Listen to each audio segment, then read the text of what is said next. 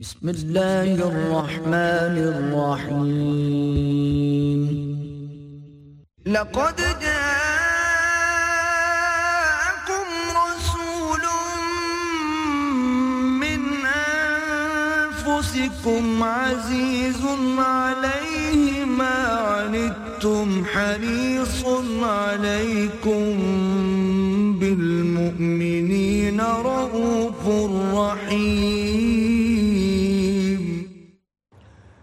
احمده ونصلي على رسوله الكريم. اما بعد، فقد قال الله تبارك وتعالى كما ورد في سورة اللقمان اعوذ بالله من الشيطان الرجيم. بسم الله الرحمن الرحيم. ومن يسلم وجهه الى الله وهو محسن، فقد استمسك بالعروة الوثقى. وقال تبارك وتعالى كما ورد في سورة البقرة بلى من أسلم وجهه لله وهو محسن فله أجره عند ربه ولا خوف عليهم ولا هم يحزنون وقال عز وجل كما ورد في سورة النساء، ومن أحسن دينا ممن أسلم وجهه لله وهو محسن واتبع ملة إبراهيم حنيفا وقال جل وعلا كما ورد في سورة المائدة ليس على الذين آمنوا وعملوا الصالحات جناح فيما طعموا إذا ما اتقوا وآمنوا وعملوا الصالحات ثم اتقوا وآمنوا ثم اتقوا وأحسنوا والله يحب المحسنين. صدق الله العظيم.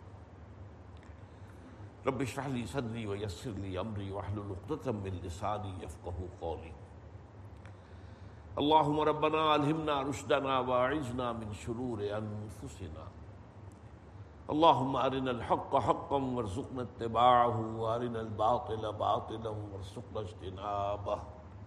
اللهم اجعلنا من عبادك المحسنين. آمین یا رب العالمین حدیث جبرائیل اہم ترین حصہ ہم نے پڑھ لیا ہے۔ ذہن میں پس منظر لے آئیے۔ کہ ایک موقع پر حضور اپنی مجلس میں صحابہ کرام کے ساتھ مسجد نبوی میں تشریف فرما تھے کہ اچانک ایک شخص جو ہے وہ نمودار ہوا۔ بال انتہائی سیاہ، کپڑے انتہائی سفید، سفر کے کوئی آثار نہیں۔ نہ ہم میں سے کوئی ان سے واقف تھا۔ بہرحال وہ شخص بڑھتا چلا گیا اور حضور کے عین سامنے جا کر بیٹھ گیا۔ آپ کے گھٹنوں سے گھٹنے ملا دیے۔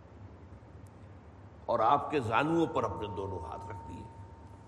اس کے بعد سوال کیا، یا محمد اکبرنی علی الاسلام؟ اے محمد صلی اللہ علیہ وسلم، بتائیے، مجھے اسلام کیا ہے؟ حضور نے جواب دیا۔ اس پر اس نے تصدیق کی، توثیق کی، صدق تھا۔ تو حضرت عمر فرماتے ہیں، ہم حیران ہوئے کہ یہ کون ہے کہ جو سوال کرتا ہے، تصدیق بھی کرتا ہے۔ یہ تو کسی استاد کا انداز ہوتا ہے کہ وہ شاگرد سے سوال کرے اور پھر اگر جواب صحیح ملے تو اس کو شاباش بھی دے۔ پھر اس نے پوچھا اخبرنی انل ایمان؟ اس کا بھی حضور نے جواب دیا، یہ ہم پڑھ چکے ہیں۔ پھر تیسرا سوال اس نے کیا اخبرنی انل احسان اب مجھے احسان کے بارے میں بتائیے۔ آج ہماری گفتگو کا موضوع یہ ہے۔ اسلام اور ایمان کے بارے میں ہم نے خاص مفصل گفتگویں کر لی ہیں اور ان کی جو اہمیت ہے، ان میں جو فرق ہے، اور جس کی وجہ سے کہ اس پر اتنا زور دیا گیا یہاں کہ اس فرق کو پورے طور پر محروض نہ رکھا جائے، تو بہت سے مغالطے پیدا ہو جاتے ہیں۔ احسان کیا ہے؟ سب سے پہلے اس لفظ کو سمجھ لیجیے حسن، یہ تو اردو میں مستعمل لفظ ہے، عربی کا لفظ ہے، لیکن یہ کہ کون نہیں جانتا۔ خوبصورتی، عمدگی، موزونیت، بہت سے پہلوؤں سے، حسن، جس کا مفہوم ہم جانتے ہیں۔ احسان کے معنی ہے کسی کو حسین بنانا۔ حسنت جمی و خسال ہی۔ حضور کے تمام ہی عادات جو ہیں وہ نہایت حسین تھی تو حسن یا حسن؟ حسین ہونا۔ احسن یحسن کسی کو حسین بنانا۔ اب یہ لفظ جو ہے لفظی اعتبار سے اچھی طرح سمجھ لیجیے تاکہ اس کی اصل حقیقت واضح ہو جائے۔ اس لیے کہ بدقسمتی سے یہ جو احسان کا یہاں پر موضوع آیا ہے، ہمارے ہاں اس کی جگہ پر ایک اور لفظ معروف ہو گیا، تصوف۔ اور وہ اتنا معروف ہوا کہ اس نے اس احسان کے لفظ ہی کو ہماری لغت سے گویا کے خارج کر دیا۔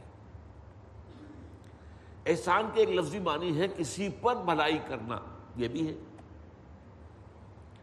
قرآن مجید میں ہے، سورہ قصص میں، کہ لوگوں نے قارون سے یہ کہا تھا، احسن کبا احسن اللہ علیہ دیکھو، تم بھی اچھا لوگوں کے ساتھ معاملہ کرو، جیسے کہ اللہ نے تمہارے ساتھ اچھائی کی ہے۔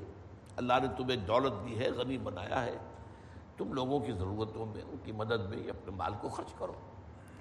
تو احسان کے معنی یہ بھی ہے، کسی کے ساتھ حسن سلوک کرنا یہ احسان۔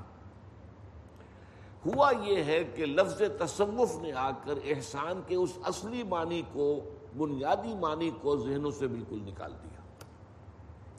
اور سارا کا سارا ابو معاد جو ہے ہمارے ذہنوں میں لفظ تصوف کے حوالے سے۔ حالانکہ تصوف نہ قرآن میں کہیں لفظ آیا، نہ حدیث میں آیا۔ اور تقریباً دو سو برس تک حضور کے انتقال کے بعد یہ لفظ کہیں استعمال نہیں ہوا۔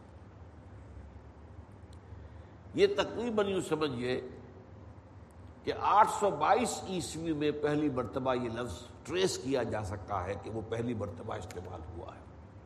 رسالہ کشہریہ کی مدد سے میر ولی الدین ایک بڑے مصنف اور بڑے مفکر اور فلسفی تھے، حیدرآباد دکن کی جامعہ عثمانیہ میں فلسفے کے شعبے کے ہیڈ تھے ڈاکٹر میر ولی الدین۔ چنانچہ ان کی ایک کتاب بھی اسی اور موضوع پر ہے، قرآن اور تصوف۔ لیکن انہوں نے یہ کہا ہے تحقیق کی ہے کہ سن آٹھ سو بائیس، اب چھ سو بائیس میں ہجرت ہوئی ہے۔ تو گویا کہ دو سو ہجری اور حضور کا انتقال چھ سو بتیس کا ہے تو حضور کے انتقال کے ایک سو نوے برس بعد پہلی مرتبہ یہ لفظ استعمال ہوا اور اس لفظ کے بارے میں اتفاق نہیں ہے کہ اس کا مادہ کیا ہے۔ صفا سے، صف سے، صفا سے نہیں، ختم نہیں بنتا۔ صرف ایک لفظ سے بنتا ہے اور وہ ہے صوف۔ اور وہ کہتے ہیں کہ اس دور میں آ کر جو خاص اس میدان میں لوگ آئے، وہ میں ابھی عرض کرتا ہوں، روحانیت کے میدان کو جنہوں نے اپنی جولانگاہ بنایا، تو انہوں نے اونی لباس پہننا شروع کر دیا تاکہ وہ جسم کو چبھے اپنے جسم کو بجائے راحت دینے کے، تکلیف پہنچانے کے لیے۔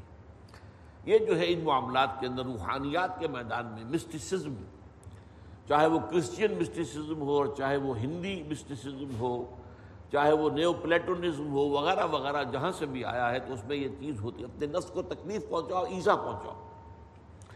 تو اس صوف سے لفظ صوفی بنا، واللہ عالم۔ ایک اور تصور بھی ہے جو رہا ہے، لیکن یہ کہ اس کی اب اس دور میں آ کر این میری شمبل نے بڑی تبدیل بھی کی ہے۔ لیکن یہ کہ میرا گمان رہا ہے کہ یہ لفظ صوفیہ سے بنا ہے۔ یہ اصل میں یونانی لفظ ہے صوفیہ۔ صوفیہ کے معنی ہے حکمت۔ چنانچہ فائلو فلاسفی جسے ہم کہتے ہیں، صوفی، حکمت۔ وہ حکمت جو منطق پر مبنی ہے فائلو صوفی فلاسفی ہم اسے کہہ دیتے ہیں، لیکن بنتا ہے وہ فائلو صوفی۔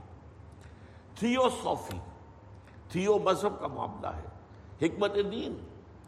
یعنی مذہب کا بھی ایک پہلو تو ہے جو عوامی ہے، جو عملی ہے، اور ایک ہے اس کا علمی اور فکری اور گہرائی کے اندر اور باطنی پہلو، وہ تھیوسافی کہلاتا ہے۔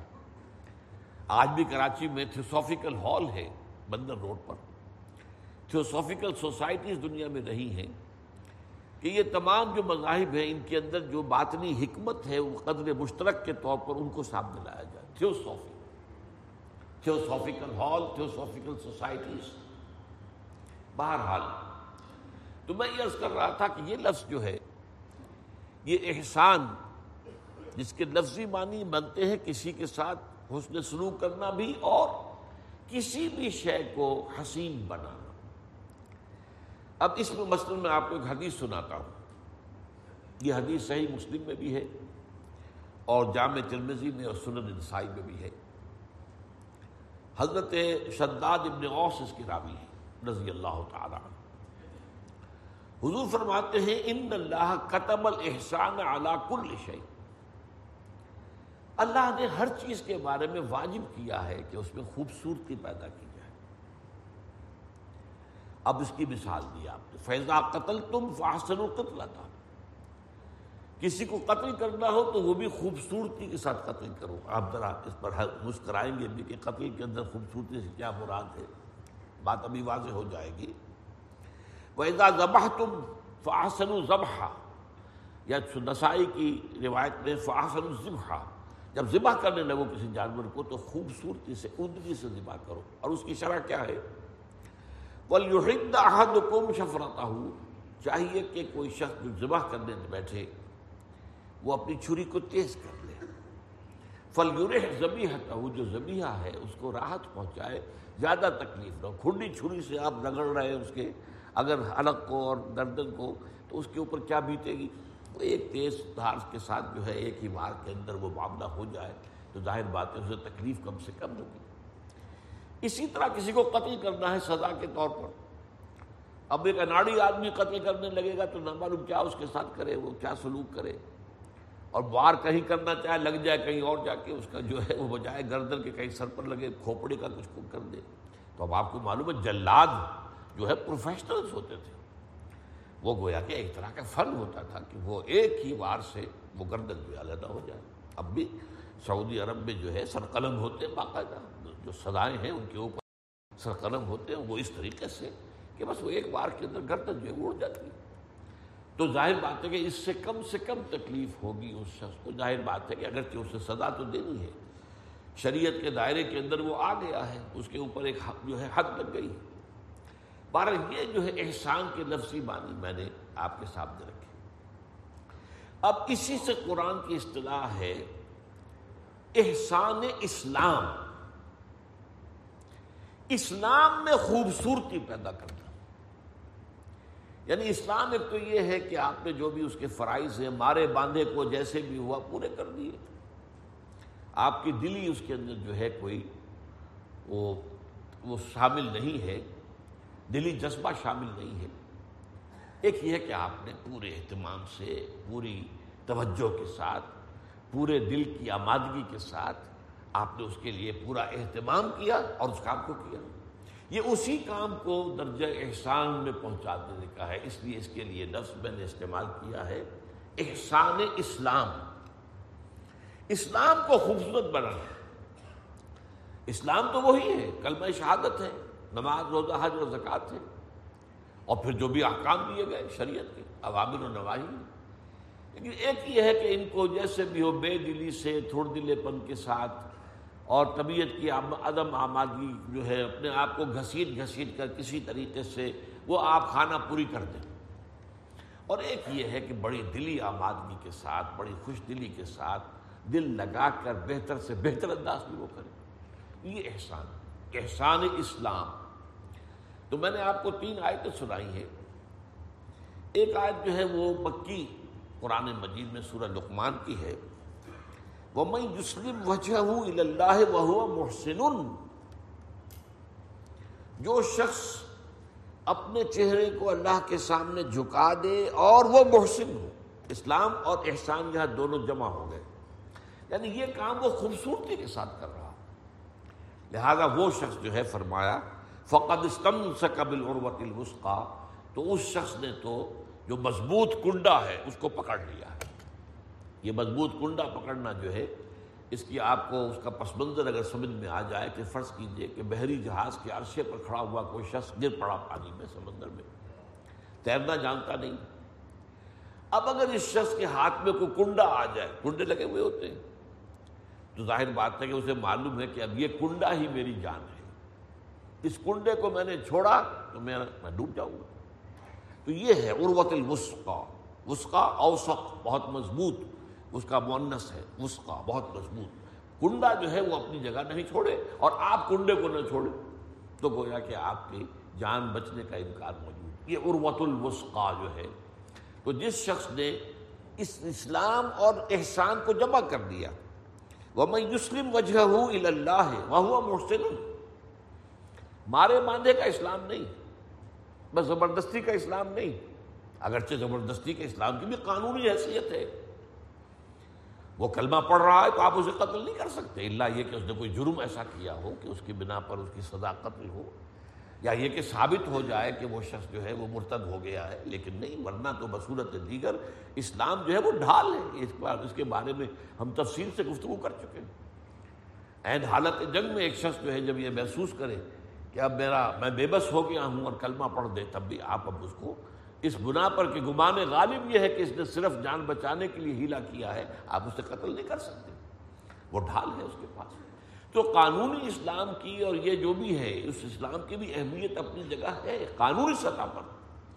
لیکن اصل اسلام جو چاہیے، وہ احسان والا اسلام چاہیے۔ اس میں خوبصورتی ہو، اس میں پوری طبیعت لگی ہوئی ہو، پورے حماق کے ساتھ، اپنی امکانی جد و جہد کے ساتھ ان کاموں کو سر انجام دیا جائے۔ پھر سورہ بقرہ میں یہ بات پھر آئی۔ بلا من اسلم وجہ اللہ وهو محسن فله اجره عند ربه ولا خوف عليه ولا هم يحزنون کیوں نہیں؟ جس شخص نے اپنا چہرہ اللہ کے سامنے جھکا دیا، تسلیم کر دیا، سر تسلیم خم کر دیا وہ محسن اور وہ یہ کام کر رہا ہو خوبصورتی کے ساتھ، عمدگی کے ساتھ، دلی آبادگی کے ساتھ، بہتر سے بہتر انداز میں۔ پھر اس کے یقیناً جو ہے، اس کا عجر اس کے رب کے پاس محفوظ ہے، اس کے لیے نہ کوئی خوف ہوگا، نہ حسن ہوگا۔ سورہ نساء میں فرمایا، ومن احسن الدین ممن اسلم وجهه لله وهو محسن واتبع ملت ابراہیم حنیفہ اس شخص سے بہتر دین کس کا ہوگا؟ جس نے اپنا چہرہ تو اللہ کے سامنے جھکا دیا، سر تسلیم خم کر دیا اور احسان کی کیفیت کے اندر تو اب یہاں آپ دیکھ رہے ہیں کہ اسلام اور احسان ان دونوں کو جوڑ دیا گیا۔ لیکن حدیث میں ہم دیکھ رہے ہیں کہ اسلام اور احسان کے درمیان ایک سوال لایا گیا ہے، اور وہ من ایمان۔ اخبرنی عدل اسلام اخبرنی عدل ایمان پھر اخبرنی عدل احسان اور یہ وہ بات ہے کہ سورہ معاہدہ کی آیت نمبر ترانوے میں آئی ہے۔ وہ جو میں نے اس سے پہلے بھی کئی دفعہ آپ کے سامنے پڑھی ہے۔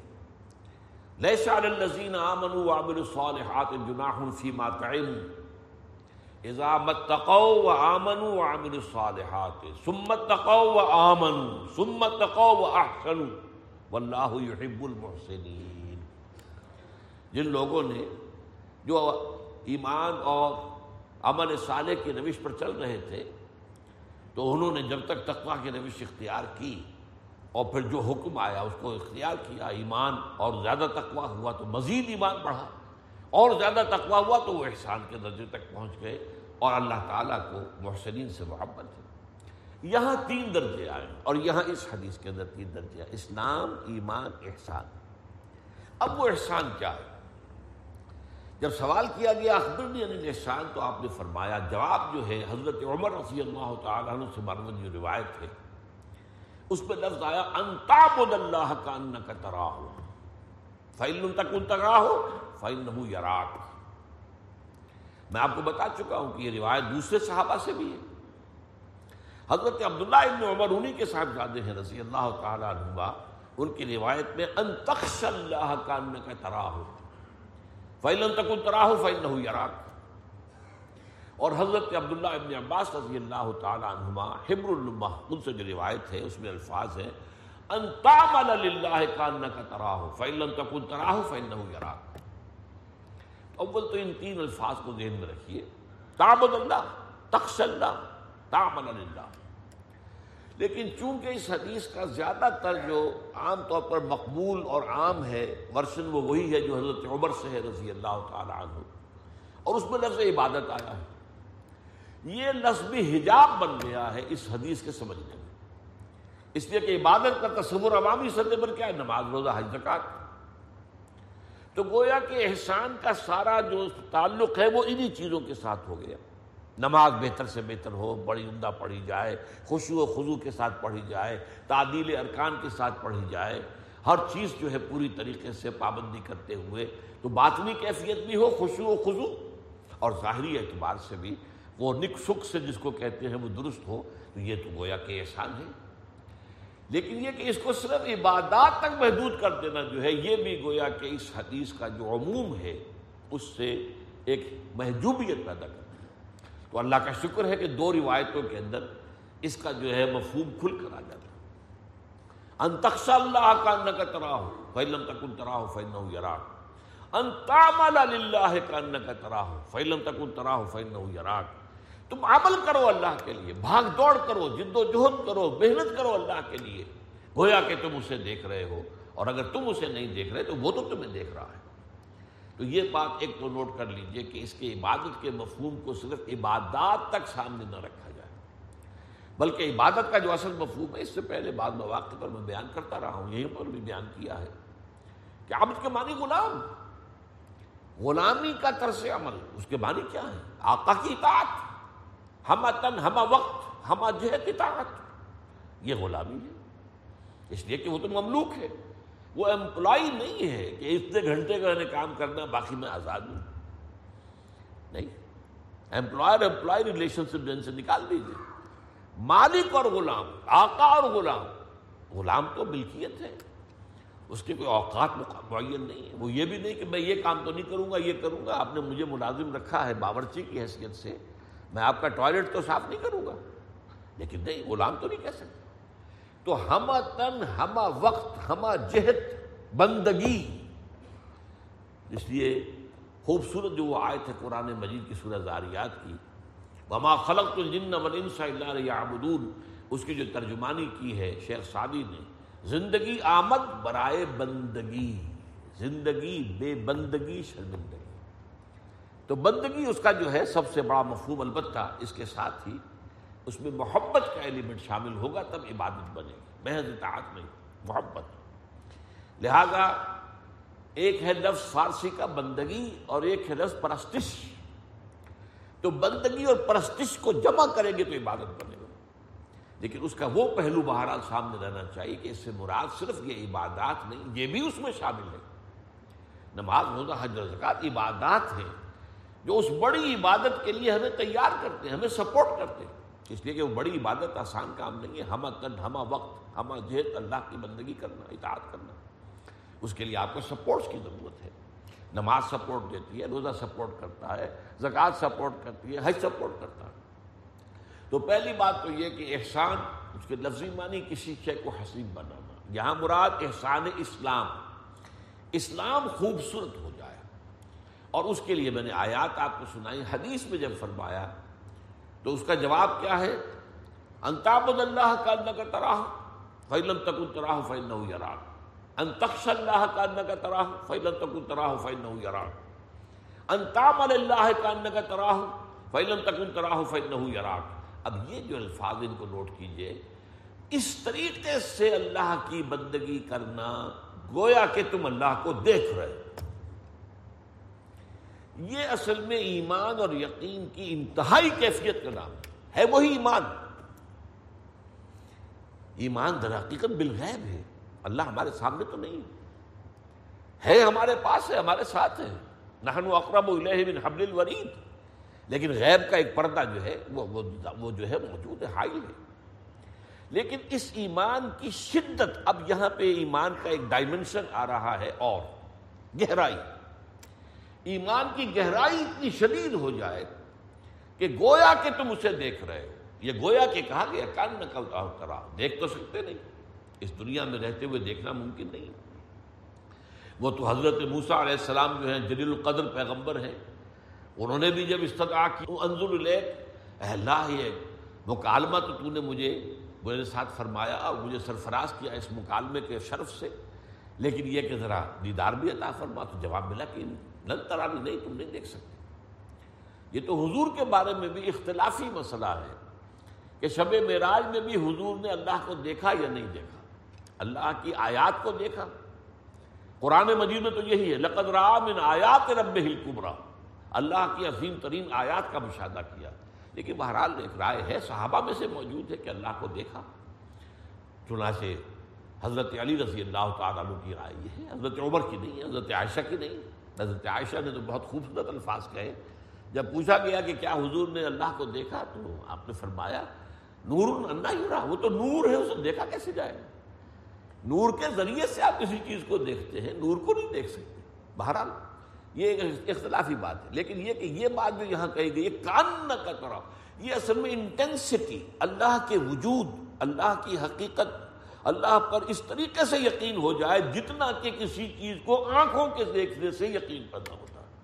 یہ کان کا تراہ فیلن تکن تراہ فیل اب اس دوسرے ٹکڑے کے دو معنی کیے گئے۔ ایک تو یہ بھی ہے کہ اس سے کہا گیا کہ اگرچہ تم اسے نہیں دیکھتے وہ تو تمہیں دیکھ رہا ہے۔ یہ گویا کہ اسی کی وضاحت ہے پہلے ٹکڑے کی۔ اور ایک مفہوم یہ لیا گیا کہ یہ دوسرا درجہ، پوچھنا درجہ تو یہی ہے، اتنی شدت پیدا ہو جائے گویا کہ فی الواقع اپنی آنکھوں سے دیکھ رہے ہو۔ اگر یہ نہ حاصل ہو سکے تو اس سے کمتر درجے میں یہ یقین ہو کہ اللہ مجھے دیکھ رہا ہے۔ یہ استحصال کہ میں اللہ کی نگاہ میں ہوں، اللہ مجھے دیکھ رہا ہے۔ قرآن مجید میں آتا ہے، حضور سے انتخاب، خطاب فرماتا فن کا بے آئیوں نے نا اے نبی، آپ ہماری نگاہوں میں ہم آپ کو دیکھ رہے ہیں۔ اب اس کا اس کیفیت میں جو ہوتی ہے، اللہ کا بندہ جو ہے، جب اللہ کے لیے کوئی محنت کر رہا ہے، اللہ کے لیے کوئی کام کر رہا ہے، اللہ کے لیے کوئی خدمت اس کے دین کی جو ہے سر انجام دے رہا ہے، اس کے لیے بھوک برداشت کر رہا ہے، اس کے لیے تکلیف جھیل رہا ہے، اس وقت یہ اس کا احساس جو ہے، کس قدر اس کے لیے وہ دل جوئی کا بندوبست کا سامان فراہم کر اللہ مجھے دیکھ رہا ہے، میرا مالک جس کے لیے میں یہ سب کچھ کر رہا ہوں۔ ایسا نہیں کہ مر گئے ہم، انہیں خبر نہ ہوئی۔ ہم تو ان کے لیے جو ہے اپنا سب کچھ جو ہے لٹا بیٹھے، انہیں پتہ بھی نہیں نہیں وہ مجھے دیکھ رہا ہے، اس کے علم میں ہے۔ میری ساری جو بھی خدمتیں ہیں، خدمت گزاریاں ہیں، میری جو قربانیاں ہیں، میرا جو اثار ہے، میری جو محنت ہے، میری جو بھاگ دوڑ ہے انتاب اللہ کا ان کا تراہ فیل تک تراہ فیل یراک، تو وہ تو مجھے دیکھ رہا ہے۔ تو یہ اصل میں ٹکڑا جو ہے، اس کے دو مفہوم ہے ایک تو یہ کہ پہلی ہی بات کی وضاحت ہے کہ اگرچہ تم اسے نہیں دیکھ سکتے، لیکن وہ تو تمہیں دیکھ رہا ہے نا۔ اس لیے یہ یقین پیدا ہو جانا کہ وہ مجھے دیکھ رہا ہے۔ یہ بھی درجہ احسان پر فائز ہونے کے لیے کافی ہے۔ لیکن اگر اس سے آگے جو صورت حال جو ہے پیدا ہو جائے، وہ شدت اتنی بھی ہو سکتی ہے۔ اور اس کے بعد صحابہ کرام کی طرف سے اس قسم کی بات کہی گئی۔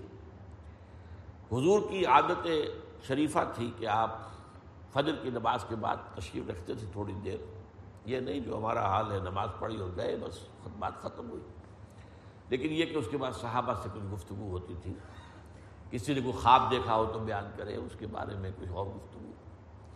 تو ایک صحابی سے آپ نے پوچھا، کیسا اسبحتا آج کیسی صبح ہوئی تمہیں؟ کیسی صبح نصیب ہوئی؟ تو ان کا جواب جو ہے وہ بڑا غیر معمولی تھا۔ اسبحت مومن حقا یا رسول اللہ صلی اللہ علیہ وسلم۔ اللہ کے رسول، مجھے تو آج سچے مومن کی صبح نصیب ہوئی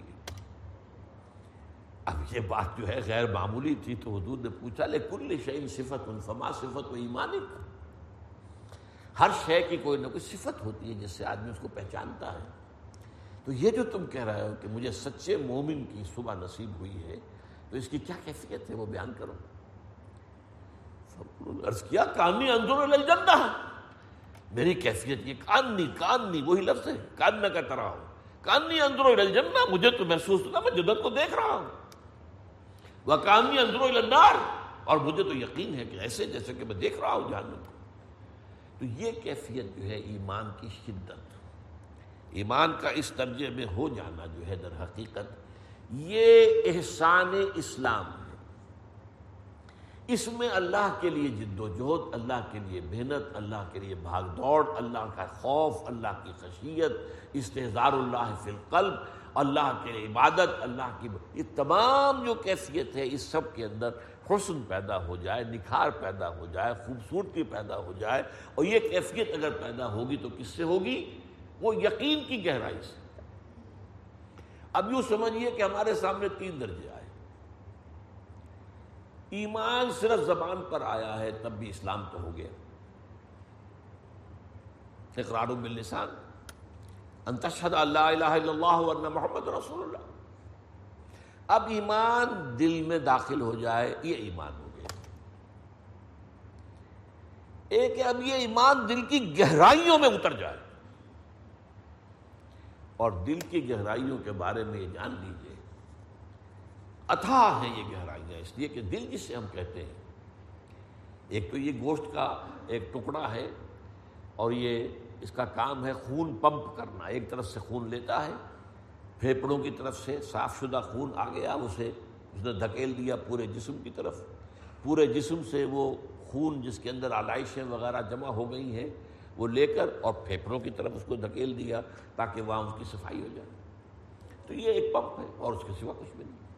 لیکن دین کے اعتبار سے، قرآن کے اعتبار سے یہ اصل میں روح انسانی کا مرکز ہے اور محل ہے۔ یہ روح جو ہے، اور اس روح کا تعلق ذات باری تعالیٰ کے ساتھ براہ راست ہے۔ لہذا اس قلب کی گہرائی آپ ناپ نہیں سکتے۔ اس میں جو بہت خوبصورت بات کہی ہے سلطان باہو نے دل دریا سمندروں ڈونگے۔ کون دلا دیا جانے ہوں یہ دل جو ہے تو دریاؤں سے اور سمندروں سے زیادہ ڈونگے ان کی گہرائی کے اندر۔ تو قرآن جب ایمان اس گہرائی میں جاگوزی ہو جائے، اب یہ احسان۔ احسان کوئی اور آرٹیفیشل شے نہیں ہے۔ احسان کو اس سے علیحدہ کوئی شے نہیں ہے۔ جو اس درجے پر فائز ہو جائے ان کے سر پر کوئی سینگ نہیں آ جاتے۔ یہی اسلام اس کے اندر حسن پیدا ہو جائے، نکھار پیدا ہو جائے، خوبصورتی پیدا ہو جائے۔ بہتر سے بہتر انداز میں اسلام اور ایمان کی منزل طے کرتے ہوئے انسان وہ یقین کی ان گہرائیوں تک پہنچ جائے۔ اب ایمان کی ان دو کیفیتوں کا ذکر سورہ حجرات میں موجود ہے۔ ایک آیت کا تو بار بار ان گفتگو کے دوران حوالہ آیا ہے۔ قالت العراب و آمنا قلم تو منو ولیکن قولو اسلمنا، ولما يدخل الایمان فی قلوب۔ ابھی ایمان تمہارے دلوں میں داخل نہیں ہوا۔ جب تک ایمان دل میں داخل نہیں ہوا، تم مومن نہیں ہو۔ ہاں مسلم ہو، تم کہہ سکتے ہو، دعویٰ کر سکتے ہو، مسلمان۔ لیکن اسی صورت میں صحابہ کرام اس اعتبار سے جہاں پہنچ گئے تھے، اس کا تذکرہ ہے۔ ولاکن اللہ حبب الیکم الایمان وزینہ فی قلوبکم اللہ نے تو تمہارے لیے ایمان کو نہایت محبوب کر دیا ہے اور اس کو خوشنما بنا دیا ہے تمہارے دلوں کے اندر۔ وہ دلوں میں وہ ایمان زینا تزئین کسے کہتے ہیں؟ زینت۔ اس کو پوری زینت دے دی ہے تمہارے دلوں کے اندر۔ یہ ہے وہ کیفیت جو صحابہ کرام کو حاصل ہو چکی تھی اور وہ در حقیقت اسی ایمان کی جو ہے گہرائی کی نتیجے باقی یہ کہ جو کیفیات بعد میں ہمارے ہاں تصوف کی وجہ سے آئی ہیں، کیوں آئی ہیں، کس وجہ سے آئی ہیں، ان کا اور یہ اسلام کا جو اصل جو ہے سلوک محمدی جسے میں کہہ رہا ہوں، یا سلوک قرآنی جسے ہم کہیں گے، یا جسے میں نے احسان اسلام کہا، ان میں کیا فرق ہے؟ اس پر یہ میرا کتابچہ جو ہے وہ بہت اہم ہے۔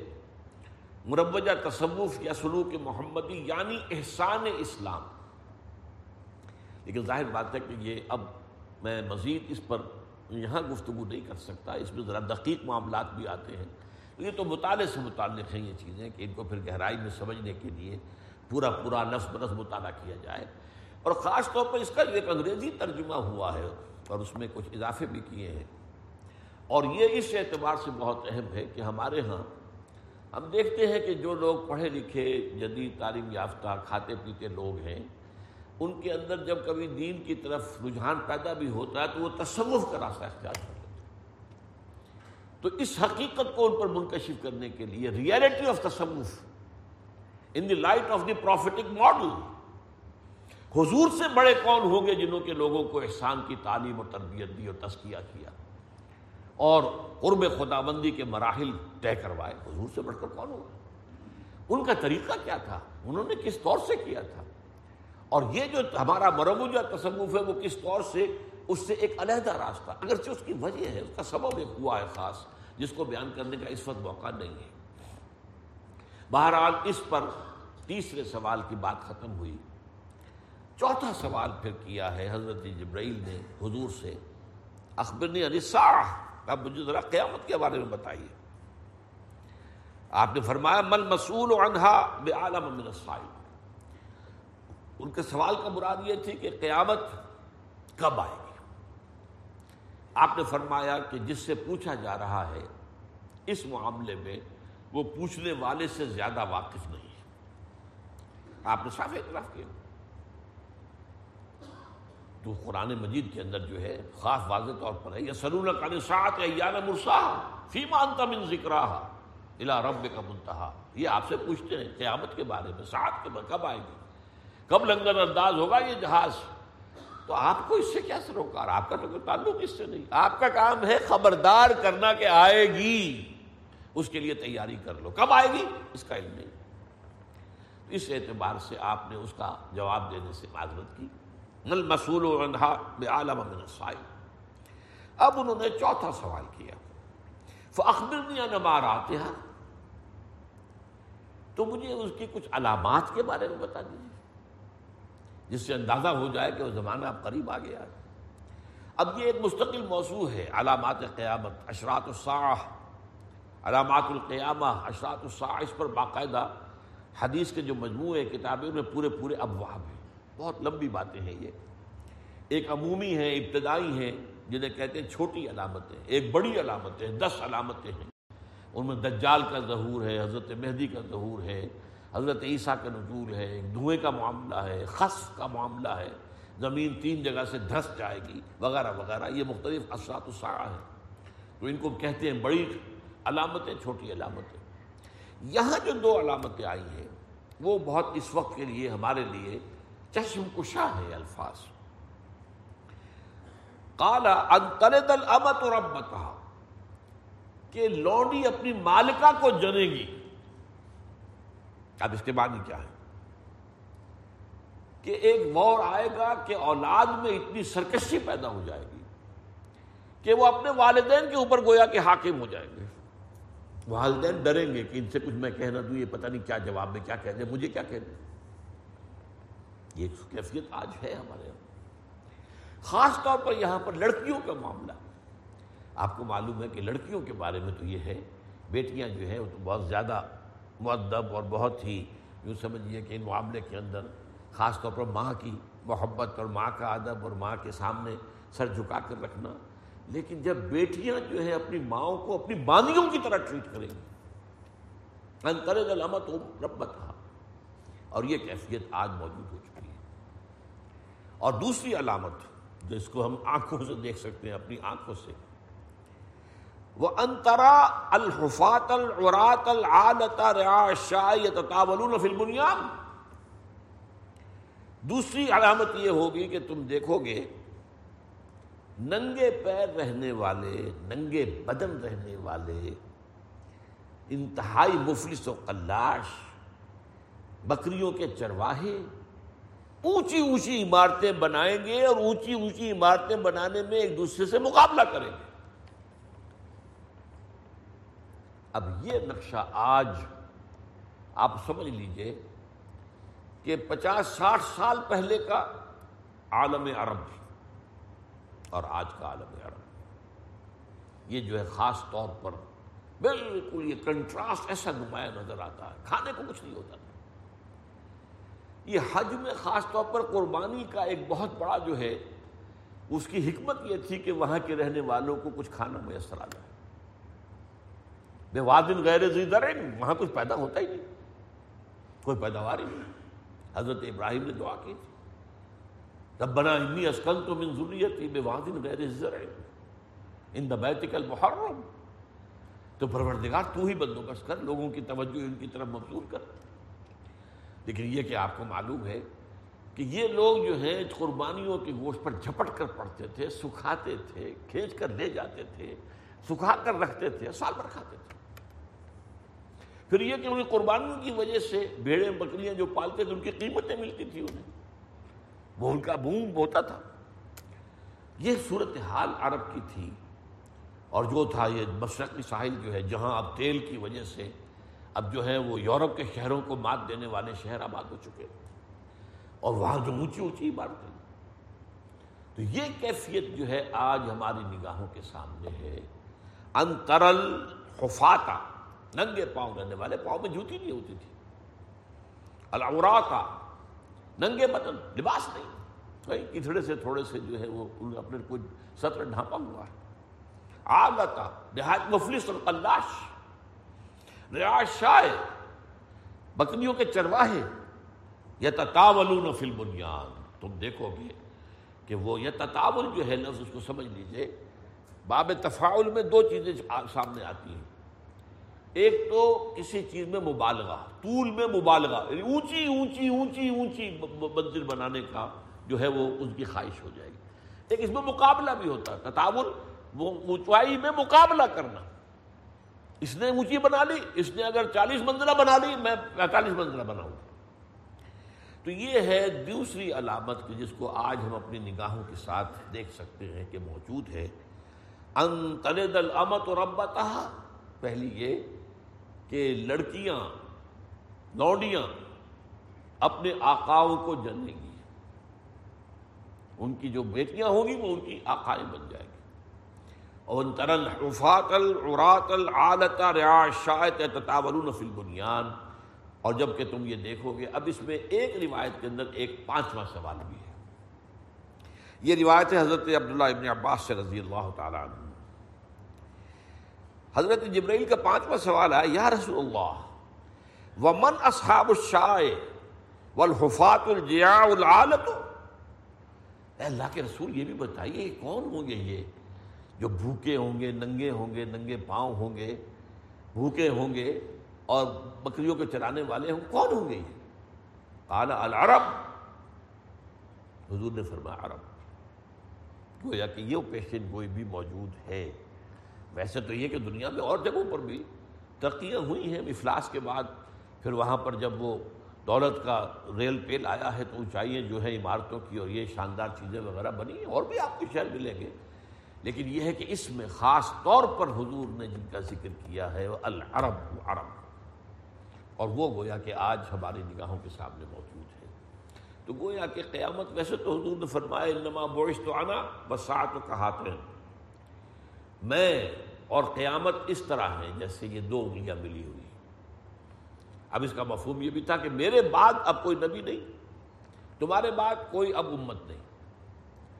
انا آخر المرسلین، میں آخری رسول ہوں ان تم آخر الامم اور تم آخری امت۔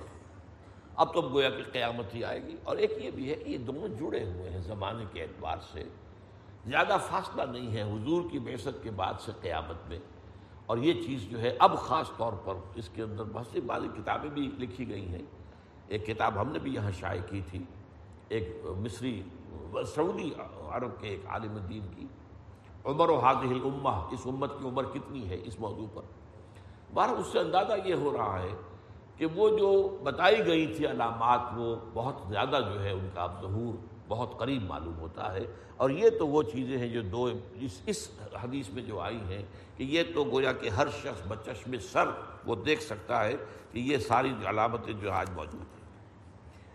اللہ تعالیٰ اس حدیث جبرائیل کو ہمارے لیے علم کا اور حکمت کا ذریعہ بنا دے اور باتوں کو سمجھنے کا اور ان پر پھر عمل پیرا ہونے کی ہمیں توفیق عطا فرمائے۔